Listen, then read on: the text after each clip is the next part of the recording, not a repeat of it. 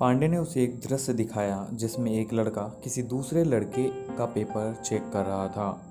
Paper check करते समय वह लड़का बेदर्दी से सामने वाले के उत्तरों पर क्रॉस लगा रहा था और कहता जा रहा था, तुम्हें यह भी नहीं आता, इतना सरल प्रश्न गलत कर दिया, यह तो मुझसे सोते समय भी पूछ लो तो इसका उत्तर ए नहीं बल्कि सी है। मुश्किल है भाई इस बार तुम्हारा प्रीलिम्स क्लियर होना। आओ कभी तुम्हें यदि गाइडेंस चाहिए तो मेरे कमरे पे। पांडे ने दृश्य दिखाते हुए कहा मनोज से, देखो वो लड़का मेरा मित्र है, पास ही दतिया ज़िले के इंदरगढ़ गांव का रहने वाला है। पिछले साल उसकी प्रीलिम्स क्लियर हो गई थी पर मुख्य परीक्षा में पास नहीं हो पाया था। प्रीलिम्स में उसका कॉन्फिडेंस बहुत हाई है। पांडे ने उस लड़के को आवाज़ लगाई, गुप्ता इते आओ, कैसो गयो पेपर। गुप्ता बुंदेलखंड के थे इसलिए पांडे ने उनसे बुंदेलखंडी में बात की। गुप्ता बहुत प्रसन्न और आत्मविश्वास से भरे हुए थे। उनका यह आत्मविश्वास पिछले साल प्रीलिम्स पास करने के कारण अधिक था। बहुत बढ़िया गयो धांसू, जो समझो के फाड़ दयो, 100 में से 97 सही हैं, 3 डाउट में हैं। गुप्ता के बड़बोलेपन पर पांडे को यकीन नहीं हुआ। पांडे ने गुप्ता के प्रश्नों को जांचना शुरू किया। गुप्त वंश की स्थापना चंद्रगुप्त प्रथम ने नहीं की थी, श्री गुप्त ने की थी। ये गलत हो गया, तुम सही मान रहे थे, लो एक और गलत हो गया। सल्तनत काल में लोह और रक्त की नीति अलाउद्दीन खिलजी ने नहीं चलाई थी, बलबन ने चलाई थी। वहीं बैठे बैठे पांडे ने गुप्ता के 10 प्रश्न गलत कर दिए। गुप्ता को पांडे के साथ अब मज़ा नहीं आ रहा था। अपने प्रश्न गलत देखकर गुप्ता थोड़ा दुखी भी हो गया था। पांडे के इन्हीं दुर्गुणों के कारण गुप्ता उसे पसंद नहीं करता था। उसने पांडे से पेपर छीना और बोला, कमरा पे जाके चेक करेंगे, तुम्हारी बात काहे माने, ये सब गलत नहीं है, फिर भी इन्हें हम डाउट में डाल देते हैं। गुप्ता चला गया। पांडे ने मनोज से गुप्ता से उसके व्यक्तित्व का मूल्यांकन करते हुए कहा, थोथा चना बाजे घना। मनोज को पांडे की बातों में अब रस आने लगा। पांडे मनोज से ऐसे बात कर रहा था जैसे उसका बहुत पुराना दोस्त हो। उसने पांडे को अपने कमरे का एड्रेस दे दिया। उसे उम्मीद थी कि पांडे पढ़ाई में साथ देने वाला बढ़िया स्टूडेंट हो सकता है। पांडे को भी मनोज एक गंभीर स्टूडेंट लगा। पांडे के घर से मनोज का कमरा ज़्यादा दूर नहीं था, इसलिए पांडे हर दूसरे तीसरे दिन उसके कमरे पर जाने लगा। इतने दिनों में पांडे यह जान गया था कि मनोज एक योग्य और गंभीर स्टूडेंट है। दोनों की अच्छी दोस्ती हो चुकी थी। पांडे के नियमित उसके कमरे पर जाने और पढ़ाई पर डिस्कशन से मनोज की पढ़ाई भी अच्छी होने लगी थी।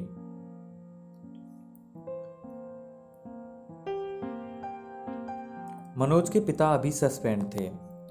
उस पर उन्होंने कंगाली में आटा गीला कर दिया। सस्पेंशन के बाद उन्हें ढिंडोरी से झाबुआ अटैच कर दिया गया था, पर पिता ने इस अटैचमेंट को अपने सम्मान के विरुद्ध माना और वह झाबुआ नहीं गए। अब उन्हें आधी तनख्वाह मिलना भी बंद हो गई। आर्थिक समस्या विकराल हो गई। मनोज को महीने के 1,000 रुपये मिलने भी बंद हो गए।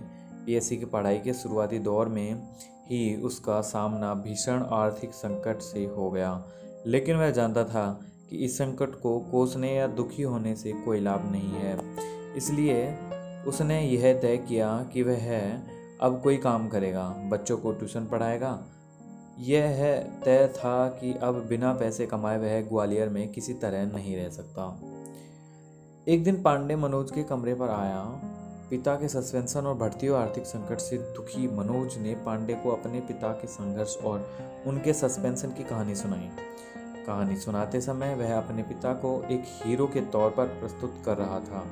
उसे उम्मीद थी कि पांडे उसके पिता की महानता की प्रशंसा करेगा और ऐसे महान पिता के पुत्र के नाते उसका सम्मान भी पांडे की नज़र में बढ़ जाएगा।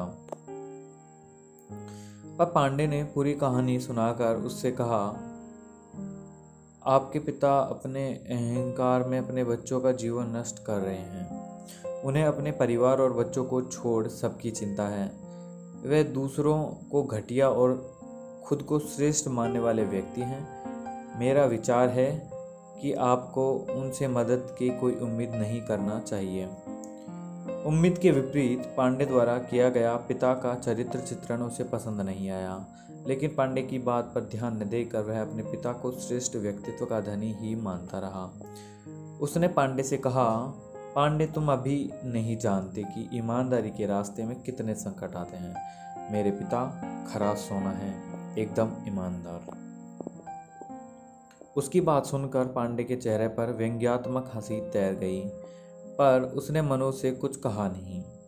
मनोज ने पास की रतन कॉलोनी में एक एक घर खटखटाकर घंटी बजाकर ट्यूशन के बारे में पूछा।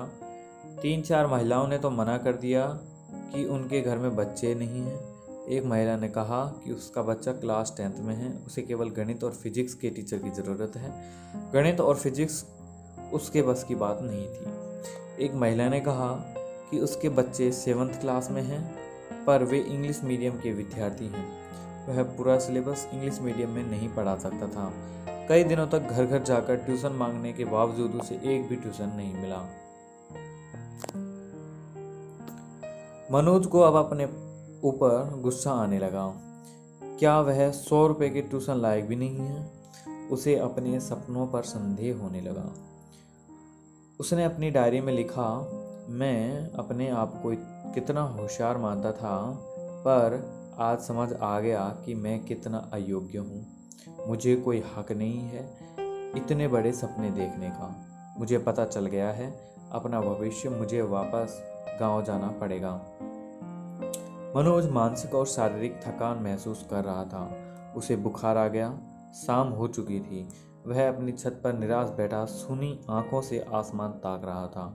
उसकी डायरी पास ही रखी थी। तभी पांडे आ गया।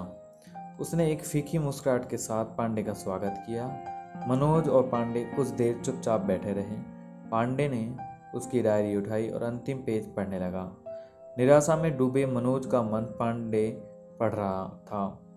डायरी पढ़ने के कुछ देर बाद उसने केवल इतना कहा कि तुम्हारी तबीयत ठीक नहीं है, आज खिचड़ी बनाकर खा लेना। पांडे जब मनोज की डायरी पढ़ रहा था तब मनोज को लगा कि पांडे संवेदनशील है और उसके कष्ट को समझ रहा है, पर जब पांडे उसे खिचड़ी बनाकर खाने की सलाह देकर चला गया तो उसे पांडे पर बहुत गुस्सा आया। वह समझ गया कि शहर के लड़कों में संवेदनाएं नहीं होती, इन्हें किसी के दुख से कोई मतलब नहीं होता। उसके दूसरे दोस्त भी बीए के बाद से उसके संपर्क में नहीं थे। वह ग्वालियर में अब एकदम अकेला पड़ गया था। सुबह मनोज का बुखार बढ़ गया था। उसके पास डॉक्टर को दिखाने के लिए पैसे नहीं बचे थे।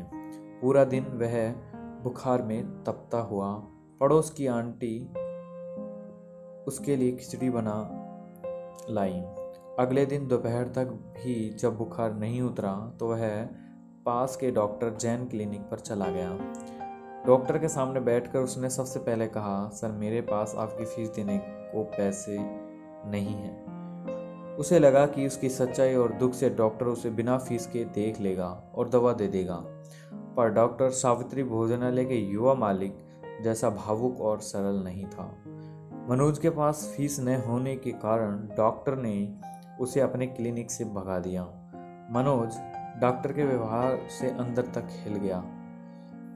वह सोचता रहा कि कैसे कोई डॉक्टर जैसे पवित्र व्यवसाय करके भी कितना कठोर हो सकता है।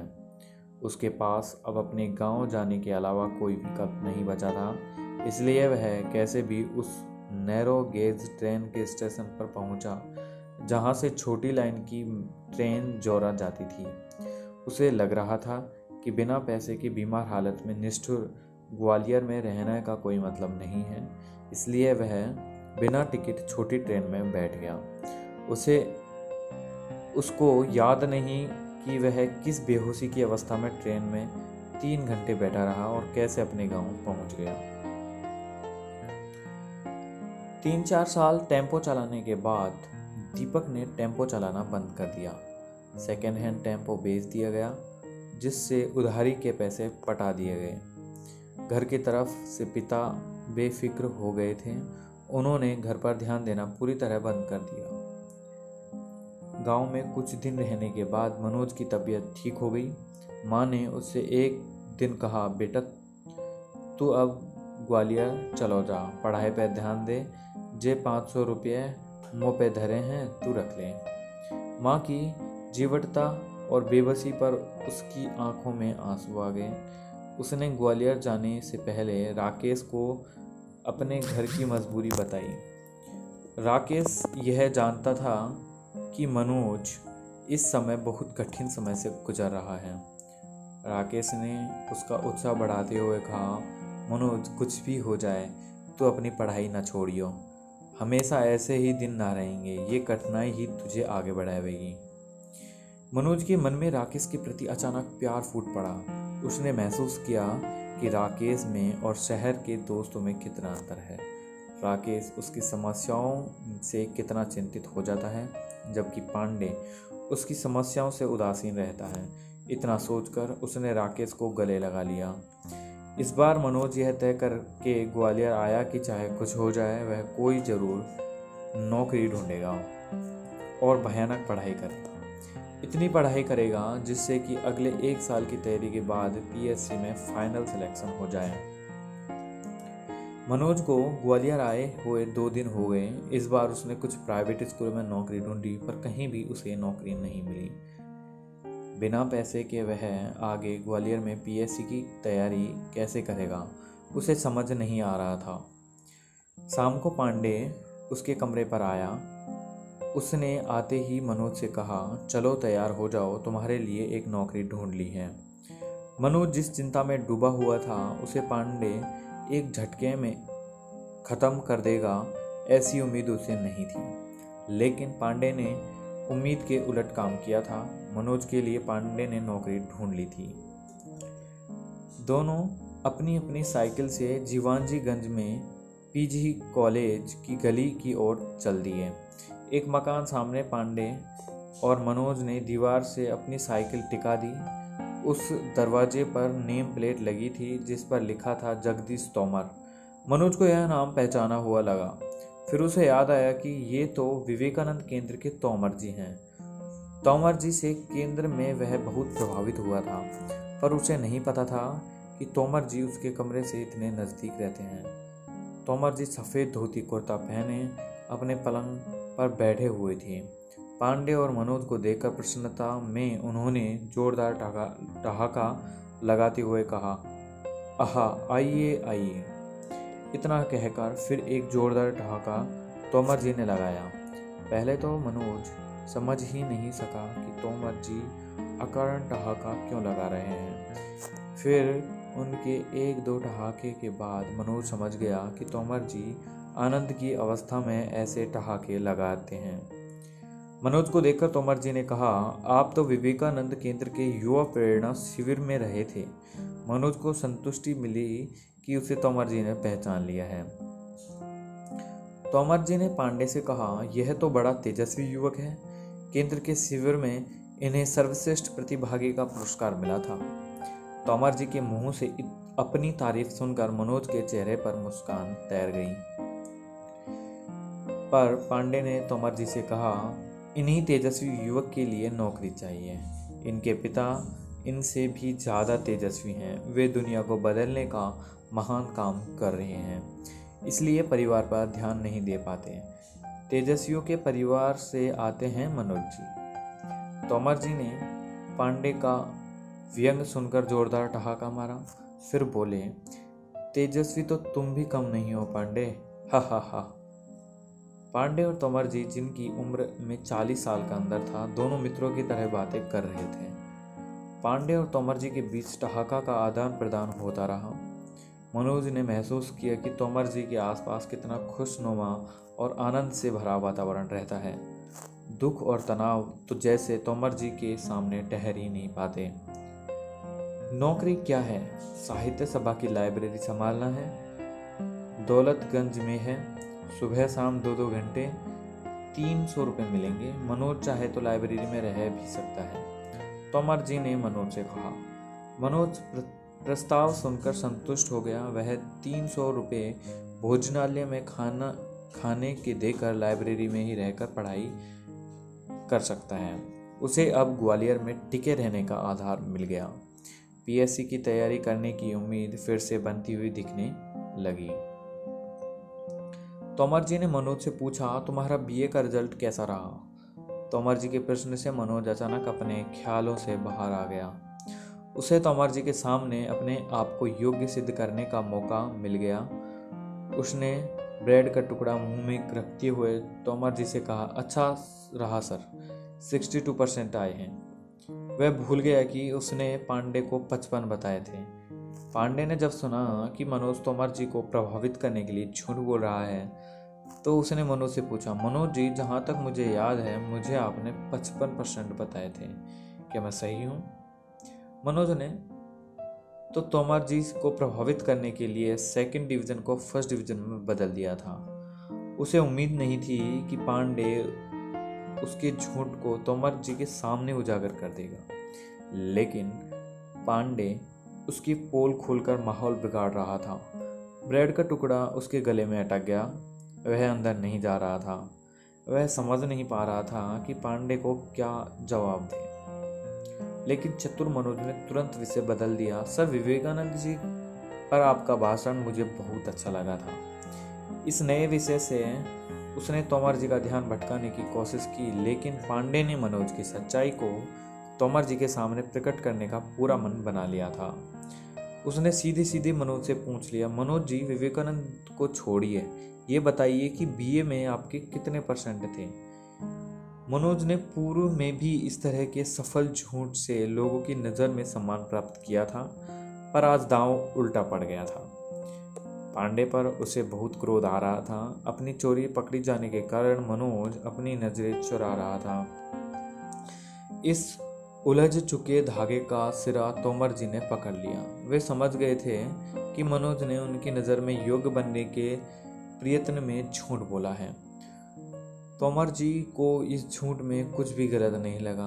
वह इसे गांव के कमज़ोर माहौल से शहर में अपना स्थान बनाने आए लड़के का सामान्य मनोविज्ञान मान रहे थे।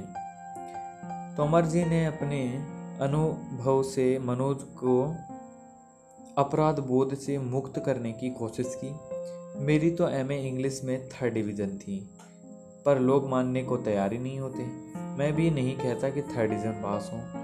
मेरे कुछ अति उत्साही प्रेमी तो मुझे पीएचडी मानकर डॉक्टर कहते रहते हैं।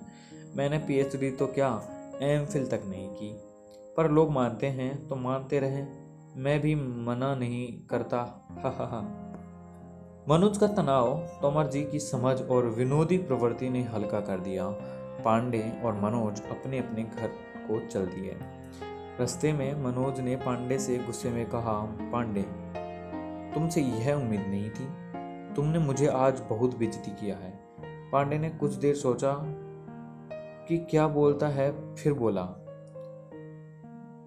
यह बहुत जरूरी था। जीवन में अब कभी भी तुम्हारे परसेंट से तुम्हारे व्यक्तित्व और तुम्हारी योग्यता का आकलन नहीं होगा, इसलिए अपनी पुरानी कमजोरियों को झूठ के सहारे छुपाने के स्थान पर सच्चाई के साथ उनका सामना करो। उन्हें भूलकर अपनी योग्यता बढ़ाने पर ध्यान दो। मनोज पांडे का चेहरा देखता रहा, फिर दोनों अलग अलग दिशाओं में चले गए।